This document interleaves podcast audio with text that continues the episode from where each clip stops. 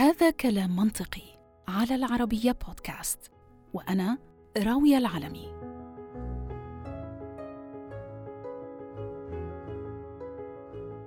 إذا لم تخني ذاكرتي فقد قرأت من سنوات كتاب للكاتب يوفال نوا هاراري كتاب أظن أنه اسمه 21 درس للقرن الواحد والعشرين.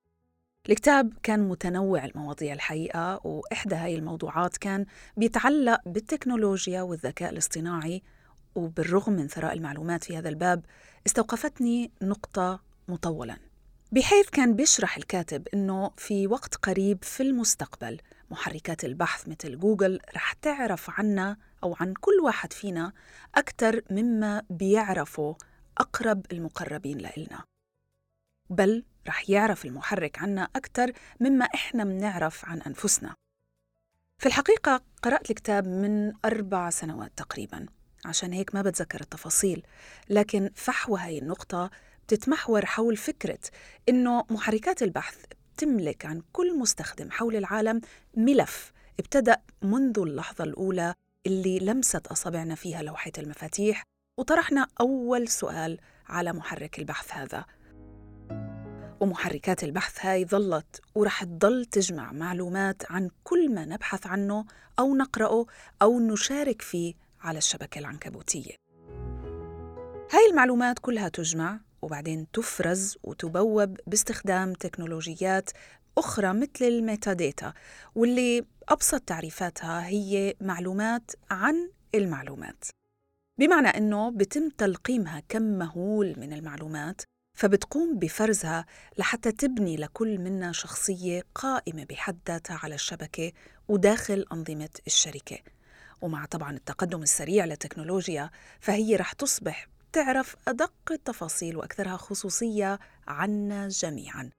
بل إنها ممكن توصل لدرجة بتقدر فيها على التنبؤ بما سنفعله بالاعتماد على طبعا طول المدة اللي قمنا بتلقيمها هاي المعلومات عن أنفسنا. من دون ما ندرك إنه هذا اللي إحنا عم نعمله. طبعا للذكاء الاصطناعي مواضيع واستخدامات وتطبيقات كثيرة لكن بيكفي إنه نعرف إنه أحد هاي التطبيقات هو ما يسمى بالإنجليزية ماتش ميكينج أو تطبيقات المواعدة المنتشرة في العالم الغربي بكثرة وبتم استخدام بعضها أيضا مؤخرا عنا في منطقتنا العربية. من دون شك هي ليست للجميع. فثقافتنا وتاريخنا وديننا ما بيتقبل هاي الفكرة.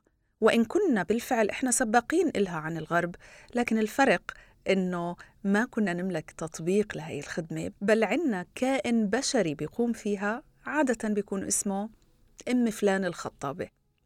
أم فلان هاي ما كانت تملك خوارزميات أو معادلات حسابية مثل ما بيحصل في التكنولوجيا ولكن عملها كان بيقوم على الحدس البشري البحت. وهذا يمكن بفسر المصائب اللي بتيجي من الزيجات غير المتكافئة. الله يسامحك يا أم فلان الخطابة. المهم إحنا بنتحدث هون عن تطبيقات المواعدة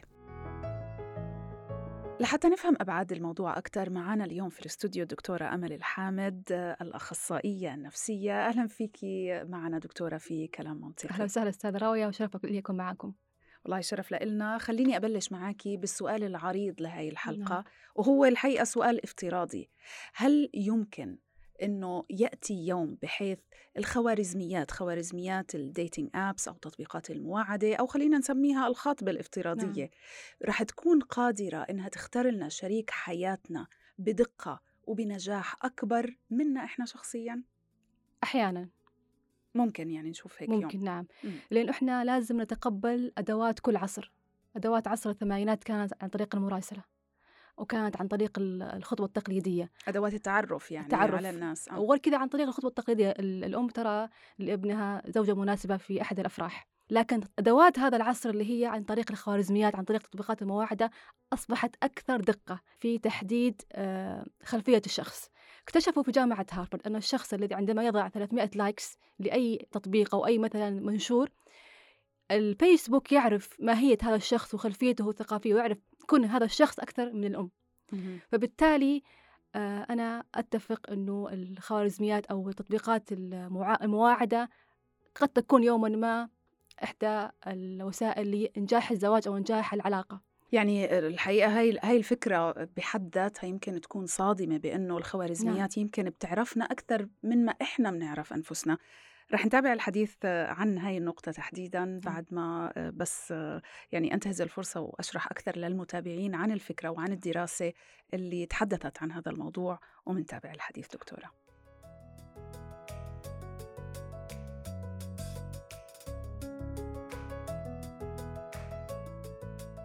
تطبيقات المواعدة هي مجال يقدر حجم الاستثمار فيه حاليا ب 3.7 مليار دولار بحسب موقع ستاتستا. وبيتوقع موقع تيديو.com إنه يوصل ل 9 بليون دولار في عام 2025 هذا للعلم رقم مهول.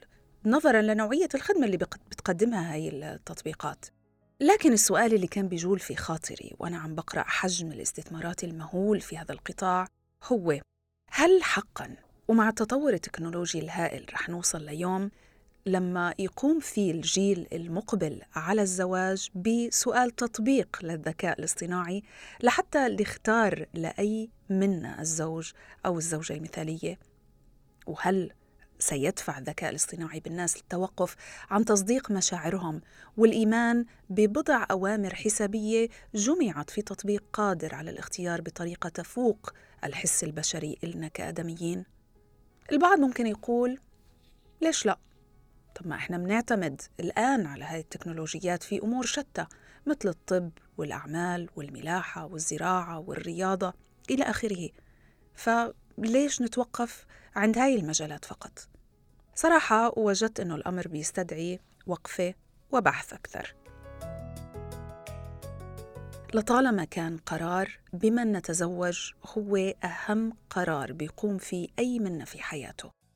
الملياردير الأمريكي وارن بافيت قال ذات مرة احذر من تختار لتتزوج فتسعين بالمئة من سعادتك أو تعاستك تتوقف على هذا الشخص. وفي الحقيقة. أنا عن جد بلاقي نفسي في نفس الخندق مع بافيت فكم المآسي اللي منجني على أنفسنا فيها نتيجة للاختيار الخاطئ في هاي المسألة هو كفيل بجر التعاسة إلنا لآخر العمر. وصحيح إنه خيار الطلاق موجود لكنه للأسف هو خيار بيترك في نفس الإنسان ندوب ممكن يضطر إنه يعيش معها لحتى نهاية عمره. لذلك علينا جميعاً أن نتخذ كافة الخطوات المدروسة والصحيحة قبل أن نختار. المشكلة إنه إحنا كبشر منعيش بالعصر الحالي منسعى دوما قبل اتخاذ معظم قراراتنا لمحاولة الاستعانة بالعلم. طبعا هذا قدر المستطاع فما بالنا لا نطبق نفس المبدأ على القرار الأهم في حياتنا. للأسف العلم كان خجول بعض الشيء في هاي المسألة بالرغم من محاولاته. والباحثين لطالما حاولوا المساعدة لكن الأجوبة كانت صعبة وشحيحة. والسبب الرئيسي كان إنه الإجابة على سؤال أو المساعدة في اختيار زوج مناسب أثبت إنه بالفعل صعب كتير ومكلف لأنه من الصعب الحصول على عدد كبير من الأزواج كعينة للدراسة بتكون كبيرة بالقدر الكافي لحتى نتمكن من تعميم مخرجات هاي الدراسة. معظم الدراسات السابقة كانت بتتم في نطاق ضيق من حيث عدد العينة وصغر هاي العينة وكان دوما تأتي بمخرجات متناقضة. إلى أن أتت ومنذ بضع سنوات عالمة صغيرة في السن نسبيا تدعى سمانثا جول.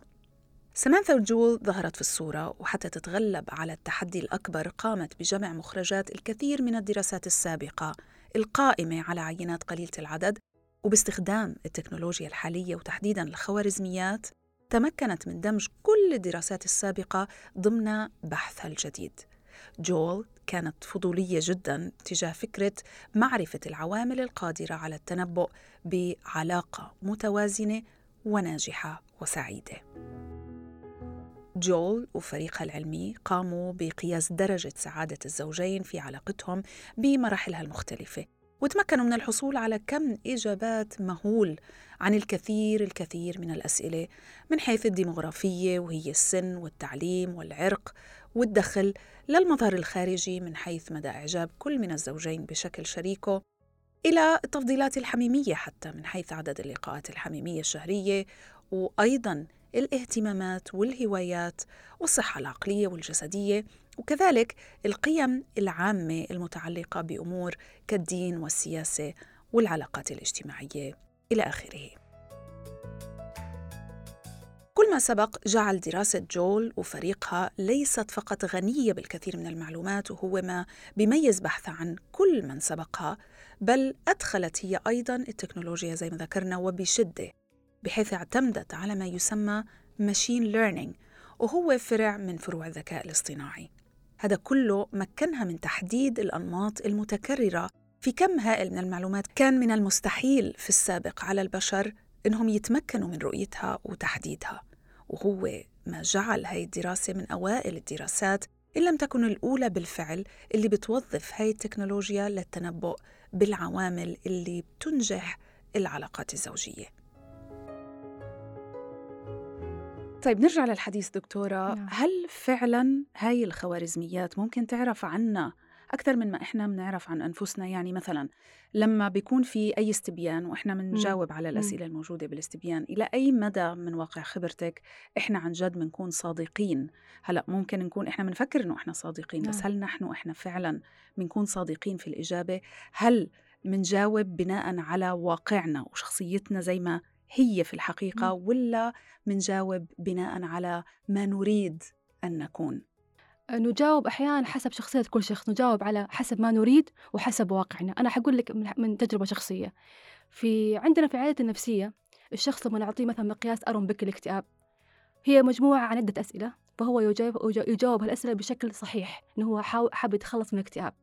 الشخص اللي يلجأ تطبيقات المواعدة هذا الشخص نوعا ما قد تعرض للرفض الاجتماعي من الخارج سواء كان خجول أو كان وات ايفر المشكلة اللي عنده. فهو لجأ تطبيقات المواعدة يبغى علاقات حقيقية وصادقة.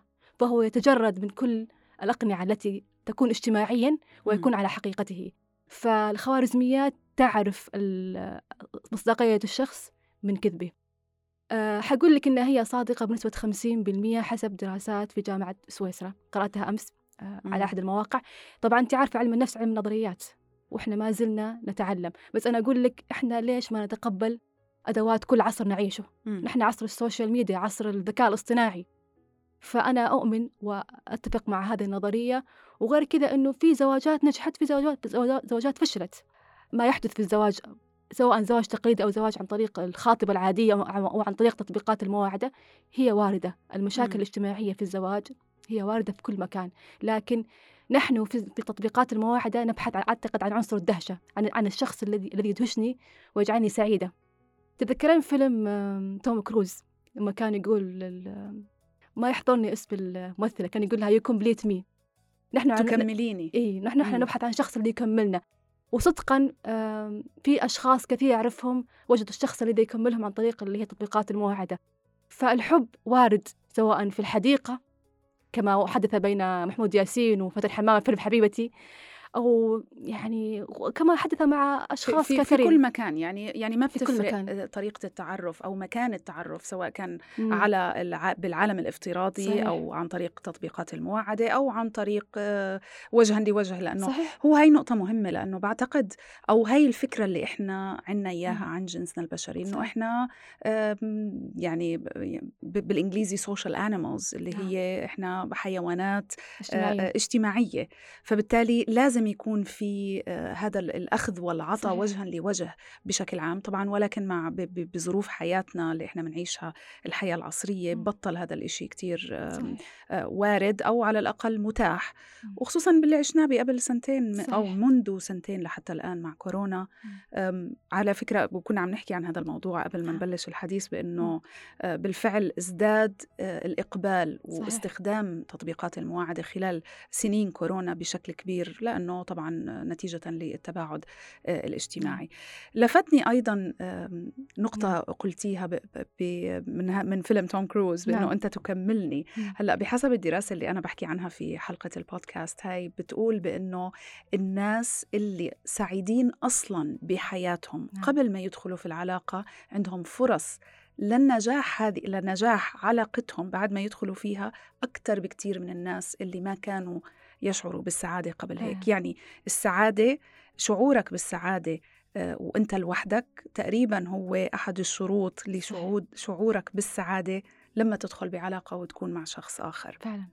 طيب آه، دكتورة آه، يعني لسه في مشكلة في هذا الموضوع على الأقل بالنسبة لي وما بعرف بعرف إذا في كتير نعم. ناس قادرة يعني بتوافق معي هذا الرأي. مش قادرة أتخيل كيف ممكن جهاز كمبيوتر. عليه خوارزمية يعرفني أكثر من ما أنا بعرف نفسي وأنا عايشة مع نفسي وعايشة مع أفكاري إلي عقود من الزمن. صحيح. كيف ممكن هذا الحكي من الناحية النفسية؟ آه شوفي آه إحنا عندنا في علم النفس شيء اسمه ال- الكتابة العلاجية. أحيانا بعض الأشخاص اللي كانوا يجون عندنا في العيادة النفسية ما عندهم المقدرة إنه هو يدفع رسوم الجلسة القادمة. فكنت دائما بعض الأشخاص أقول لهم اكتب فرغ الأشياء المؤلمتك وارسل لي إياها على واتساب مثلا أو ارسل لي إياها على الإيميل. مم. فكان في الكتابة العلاجية يفرغ ما بداخله بكل حقيقته. مم. إحنا ليش في ال social media نكون نوعا ما أجرأ ونكون حلوين ونحب نكون وممكن نمثل كمان مع ال social media ما نكون إحنا حقيقيين. صحيح صحيح. بس إنه هي ما تعرفنا الخوارزميات أكثر ما نعرف أنفسنا. زي ما قلت لك هي زي المقياس ال- مقياس مثلا ارونبيك لل- للاكتئاب. هي إحنا أحيانا نتجرد. عما فينا. لكن آه، هي ما تعرفني أكثر مما أعرف نفسي ولا تعرف كنه راوي ولا تعرف كنه أمل ولا كينونه أمل مثل ما تعرفني ما أعرف أنا ذاتي. لكن آه، إحنا من خلال زي ما قلت لك من خلال الخوارزميات هذه ومن خلال ال- اللايكات اللي أعملها والبوستات اللي أعملها هي تعرف أنا ب- بماذا أفكر. وانت عارفة انه إنه جامعات كثيرة إنها كان هدفها من ال dating apps أو تطبيقات المواعده انه هدفها البحث العلمي في التوافق في تقليل فرص الفراق أو تقليل فرص اللي هي الطلاق. فهي نوعا ما تعرف الإنسان وغير كذا انت أنت بالتالي في تطبيقات المواعده أنت حاط هدفك. أنا حاب أتزوج حاب أرتبط. في شخصيات كثيرة وفي ناس كثير سيدات كثيرات. أنا أعرفهم شخصيا إنه للأسف مر قطار العمر ولم تجد الزوج المناسب فوجدت شريك العمر في تطبيقات المواعده حتى كذلك بالنسبة للأزواج. وتزوجت. وتزوجوا. فمش المهم أنه أنا كيف أجد شريك حياتي المهم كيف- سأعيش العمر معه. وفي فيلم ال- الله يرحمه أنا أحب أحب ال- ال- الأفلام أذكر واضح. أحب أذكرها انه ن- ناس تربط يعني. في فيلم لعرفان خان هو وصل لنهايه الأربعين وحب امرأة عن طريق اللي هو ال dating apps وهي كانت طول عمرها مشغولة هي IT وهو دكتور في الجامعة. في النهاية التقوا في في كافي. فقال لها أنا لو التقيت فيك في كافي ما كنت عرفت شخصيتك زي الآن. فهو جلس جنبها كان يقول لها أنا منتظر شخص شخصية معينة إنه عن dating apps فهي حكمت عليه إنه أنت شخص غير حقيقي. بعدين اكتشفوا إن هي الشخ... البنت نفسها اللي عن طريق dating apps اللي حابة أوصل لك هي إنه استفتي قلبك يفتيك ولو أفتاك الناس وأفتوك. أنت. إيه أنت إذا كنت حاب تطبيقات المواعدة عشان تكون حقيقي وصادق وتدخل علاقه حب لك ذلك والعكس صحيح. جميل إنك ذكرتي استفتي قلبك نعم. طيب ولكن هل المشاعر مشاعر الإنسان من وجهة نظر الطب النفسي نعم. ممكن في بعض الأحيان تخلي نظرتنا للأمور أكثر ضبابية وبالتالي مم. الخوارزميات اللي ما فيها أي نوع من أنواع المشاعر هي عبارة عن لوجيك ماكينة وحسابات رياضية واحد. زائد واحد يساوي اثنين ممكن إنه توصل لنتيجة تكون أكثر دقة وأكثر نجاعة من النتيجة اللي إحنا ممكن نوصلها عن شخص معين لأنه مشاعرنا تعمي عيوننا مش بقولوا blind. الحب عمياء نعم. هل ممكن؟ ممكن ذلك نعم مم. لانك أنت زي ما قلت لك آه، هي تعرفك تعرفك عن طريق آه، تفاعلاتك على ال social media وأنا أعرف الشخص هل هو هل هو مثلا حقيقي أو صادق أو كاذب عن طريق ما ينشر على ال social media وغير كذا في دراسات. فانت قلتي مراية الحب عمياء. الخوارزميات أنا أحب فيها إنها هي عقلانية أكثر بالضبط، صادقه بدون مشاعر. نعم. فأنا مثلا لو خلينا نقول أنا مثلا كأمل حلتقي بشخص اسمه مثلا خلينا نقول مثلا محمد عن طريق ال social media واكتشفت إنه أنا وياه متوافقين فكريا. إحنا ليش يا أستاذ راوي عندنا مشكلة معينة؟ إنه أنا لازم لما حتزوج شخص أحبه لازم يكون متوافق معي فكريا. مو ال- السالب يجذب الموجب ليش ما. ليش ما يكون في تجاذب ليش إحنا لازم يكون عندنا التوافق في كل حاجة يعني هو فعلا هو هذا سؤال ممتاز مم. إنه هل هل لازم يكونوا عكس بعض لحتى يكملوا بعض ولا لازم يكونوا لازم يكونوا بالعكس. متشابهين بشكل كبير حسب اختياري فرص أنا. أنجح حسب أنا أنا مثلا أنا أنا مثلا كأمل شخصية مثلا هادية ومثلا محمد شخصية عصبية أنا أنا أنا وياه نكمل بعض نكمل بعض في هذا ال- التوازن البالانس اللي حنعمله في حياتنا أنهي معادلة أنجح بالنسبة للزواج؟ الخوارزميات أو تقصدين لا إذا إذا كانوا الاثنين بعكس بعض أو كانوا متشابهين أنا في رأيي إذا كانوا غير متشابهين في رأيي الشخصي لكن رأي علم النفس أه. حسب حالة كل شخص أوكي. يعني أنا مثلا شخصية مثلا هذه هو عصبي هو كيف حيتقبلني وكيف حيتقبل وغير كذا إنه انت عارفة تطبيقات المواعدة حلت هذه المعضله هذه المعضلة. تمام. كيف؟ حلتها إنه أنا آه، أتجرد بكل عيوبي أمام الشخص اللي الذي الذي أمامي. وغير كده تلاحظين انت انت تكونين أكثر سعادة عن طريق ال social media. من وراء حجاب. نعم. من وراء حجاب حجاب افتراضي يعني بس لما ما. تلتقين فيه لما تلتقين فيه تحسين انت نوعا ما شوفي العقل اللاواعي. هذا يعني أذكى عقل عندنا. أذكى عقل. وغير كذا انت حتى. لما الإنسان لما ينام يفكر في الشخص وهو نايم إنه كيف حلتقي فيه؟ وغير كذا إنه العقل اللاواعي يخاطب الإنسان حتى هو نايم. فأنا حرسم الصورة الحلوة للشخص مهما كانت وغير والشخص اللي مقابلي في في تطبيق المواعده حي... حي... حيرسم لي صوره ما هذا اللي. بيخليني أحس إنه مش بالضرورة إذا تطبيقات المواعده تكون آه، وسيلة ناجعه لاختيار أو للعثور على شريك الحياة لأنه بتترك مجال كبير للتخيل. ودائما إحنا بنتخيل بنجمل الأشياء بمخيلتنا أكثر. بكثير من ما هي في الحقيقة جميلة والله هي حسب كل شخص وحسب اختياره. اكتشفوا في جامعة ألمانية كذلك والله إنه إنه الأشخاص الجادين في العلاقات هم يدخلوا تطبيقات المواعدة. التجميل للصورة أنا أقدر مثلا أنا لو, لو أنا رجل مثلا أقدر أجمل صورتي قدام خطيبتي مثلا حتى وأنا معاها في قبل أنت مو مو دائما يقول لك قبل الزواج هو يكون بأحسن صورة آه لكن لما أتزوج وأنصدم فيه. الحياة فيها كل الخيارات. السيئة وال... وال... وال... والإيجابية لكن حسب تقبلي أنا للموضوع حسب تعاملي مع الموضوع أنا سعادتي من داخلي مش من س... مش من خارج. مش مش من خارج مش من شخص آخر. فزي ما قلت لك أنا إذا وجدت الشخص اللي يكملني سواء عن طريق تطبيقات المواعدة أو عن طريق زميلي في العمل أو عن طريق مثلا آه، شخص ألتقي فيه في حديقة آه، الشخص اللي يكملني وأحبه هذا اللي بالعكس اللي أنا حرتاح معه المهم كيف سأعيش قصة معه ومش مهم كيف تعرفت عليه لا مش مهم. أنا فقط بس بحب أوضح للمشاهدين بأنه يعني أنا بعرف أنه آه، يمكن تطبيقات المواعدة آه، اللي موجودة حاليا إلها نوع من أنواع السمعة السيئة على نعم. الأقل خصوصا اللي تستخدم بالغرب وعندنا تستخدم ربما لأسباب أخرى نعم. آه، ولكن هناك تطبيقات كتير يعني هذا بس على سبيل المثال لا الحصر. في تطبيق اسمه مسلمة نعم عليه سبعة ونص مليون مشترك في بريطانيا في بريطانيا نعم. بس يعني مسلمين من كل أنحاء العالم مش بس من آه، بريطانيا نعم. وأكيد في تطبيقات أخرى آه، أكثر جدية يعني. هي more matchmaking اللي. هي تطبيقات آه، للالتقاء بشريك محتمل أكثر منه مواعده آه، صحيح. يعني عابرة و- و- مم. وخلص طيب لو افترضنا جدلا آه، دكتورة بأنه. بالفعل بما أنه بالفعل تطبيق يعني التطبيقات بشكل عام والخوارزميات عمالها بتدخل بكل منحى من مناحي حياتنا بالطب بالتعليم آه، بالتسوق يعني هو مش إشي آه، مش ضرب من الخيال أنه. ربما في السنين القادمة بالفعل يتم تطوير هاي الخوارزميات بحيث أنها تكون أكثر دقة باتخاذ قرارات أو بالإختيار. أكثر منا ولكن في نقطة مهمة آه، كتير أنا بحس. بأنه أصلا رحلتنا في هذه الحياة أحد آه، أبرز أهدافها هو التعلم صحيح والتطور نعم. وأفضل طريقة للتعلم والتطور أو أسرع طريقة أنا بحس للأذكياء آه، هي عند الغلط إنه عندما نرتكب الأخطاء ونتعلم منها. صدقت طب إذا كان في منحى هالقد مهم من حياتنا اللي هو آه، اختيار الشريك نعيش بسعادة بعد هيك أو بتعاسة؟ إذا كان في ماكينة هي اللي عم تختار لنا إياها خوارزمية عم تختار لنا إياها بدون هامش مم. ما ضل مجال فرصة للتعلم لا. فرصة ولا مجال ولا آه، فرصة للتطور حتى في رحلتنا للحياة. مم. شوفي راوية أستاذ راوية. آه، أنت قلتي نقطة مرة مهمة اللي هي تجربة والتعلم الاجتماعي. مم. نحن لا نصبح أقوياء ولا نصبح ناضجين إذا لم نخطئ. ال- الخوارزميات أنا ما حقول لك هي مية بالمية هي صح ولا حقول لك مية بالمية هي غلط. هي فيها السلبيات وفيها الإيجابيات. لكن أنا حسب اختياري أنا إذا تعرضت للرفض الاجتماعي من العالم الخارجي وجدت شريك الحياة المو- الموافق لي روحيا ليش إحنا نحب الحب؟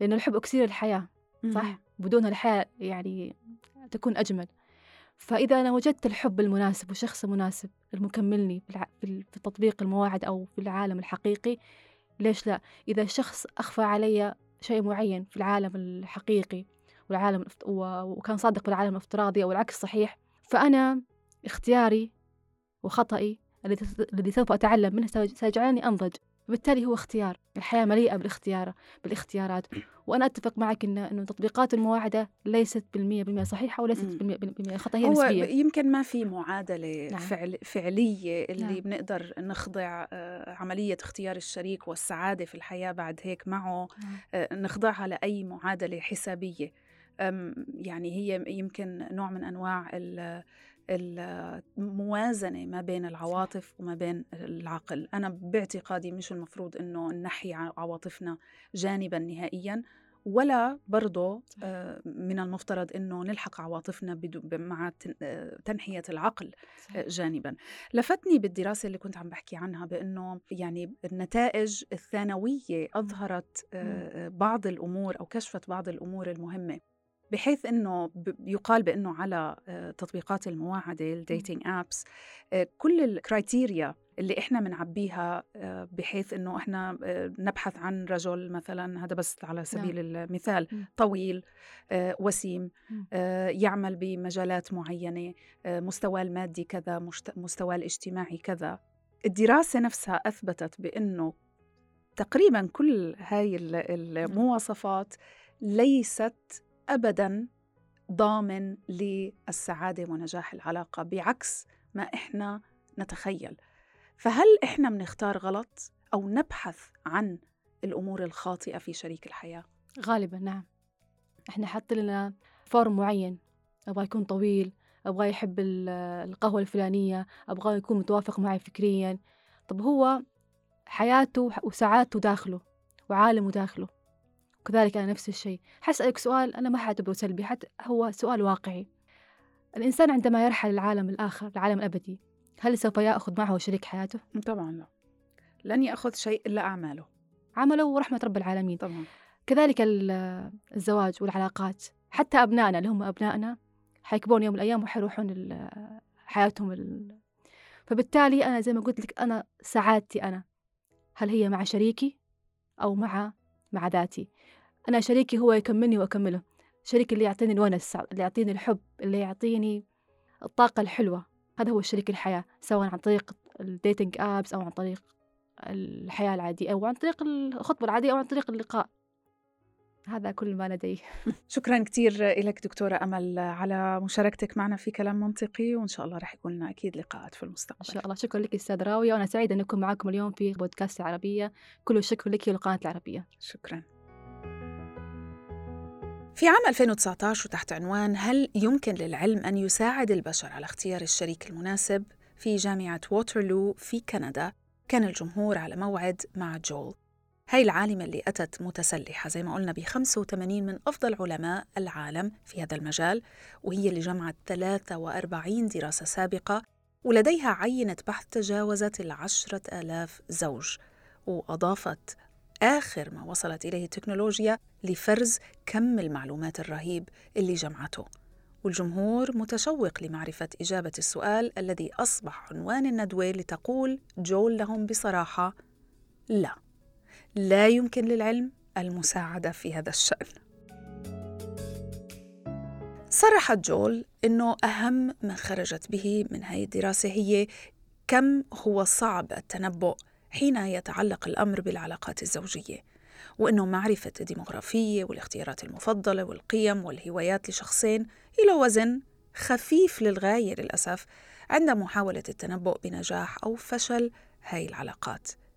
بكلمات أخرى الذكاء الاصطناعي اللي بيصنع لنا الروبوتات وبياخدنا إلى القمر بيوقف عاجز أمام الإجابة على سؤال بسيط هو هل ستنجح العلاقة بين فلان وفلانة؟ إذا هل هاي الدراسة كانت عبارة عن فشل ذريع؟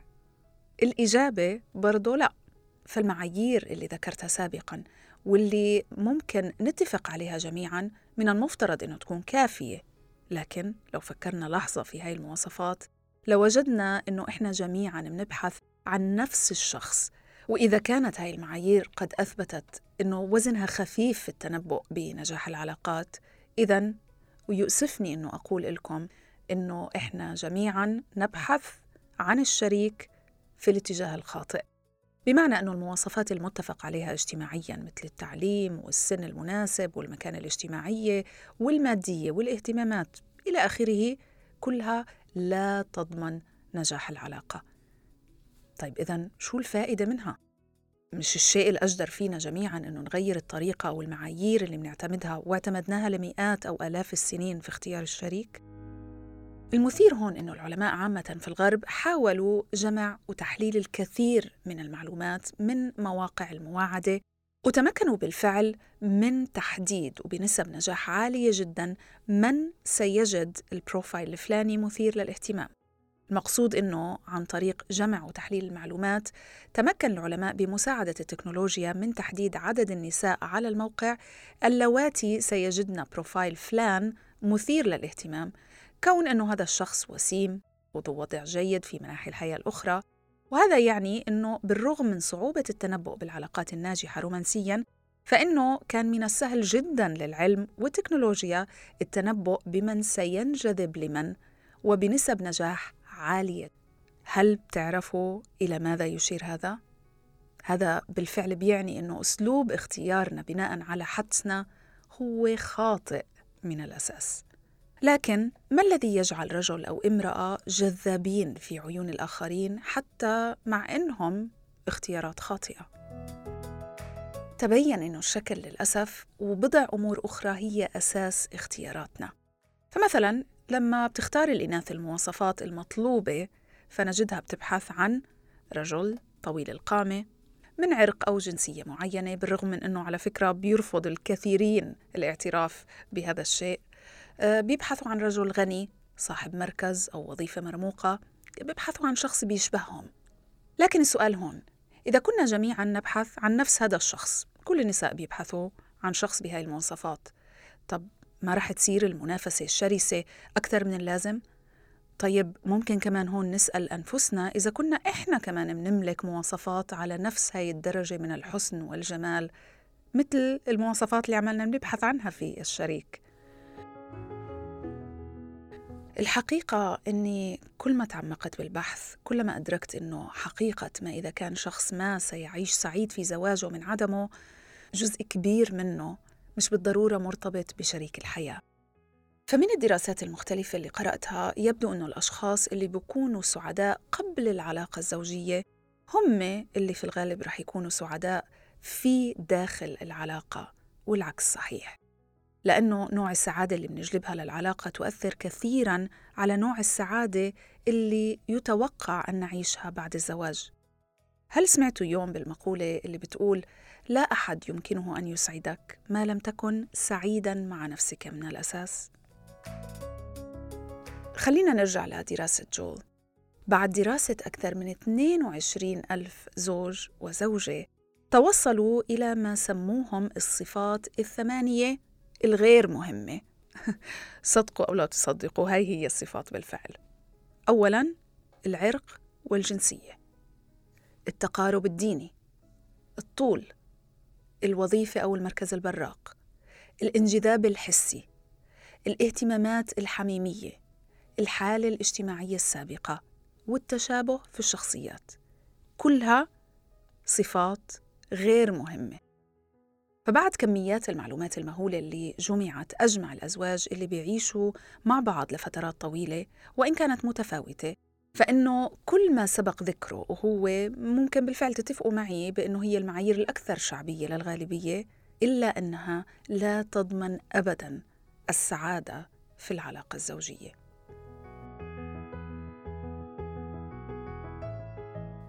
في ختام حلقتنا. يبدو لي أنه أهم ما خرجت فيه دراسة جول وفريقها هو أن هناك فرق كبير ما بين ما ننجذب له وبين ما يسعدنا. وإحنا بالفعل بنخلط ما بين الاثنين باستمرار. ويمكن هذا ما بيفسر ارتفاع نسب الطلاق والعلاقات الفاشلة.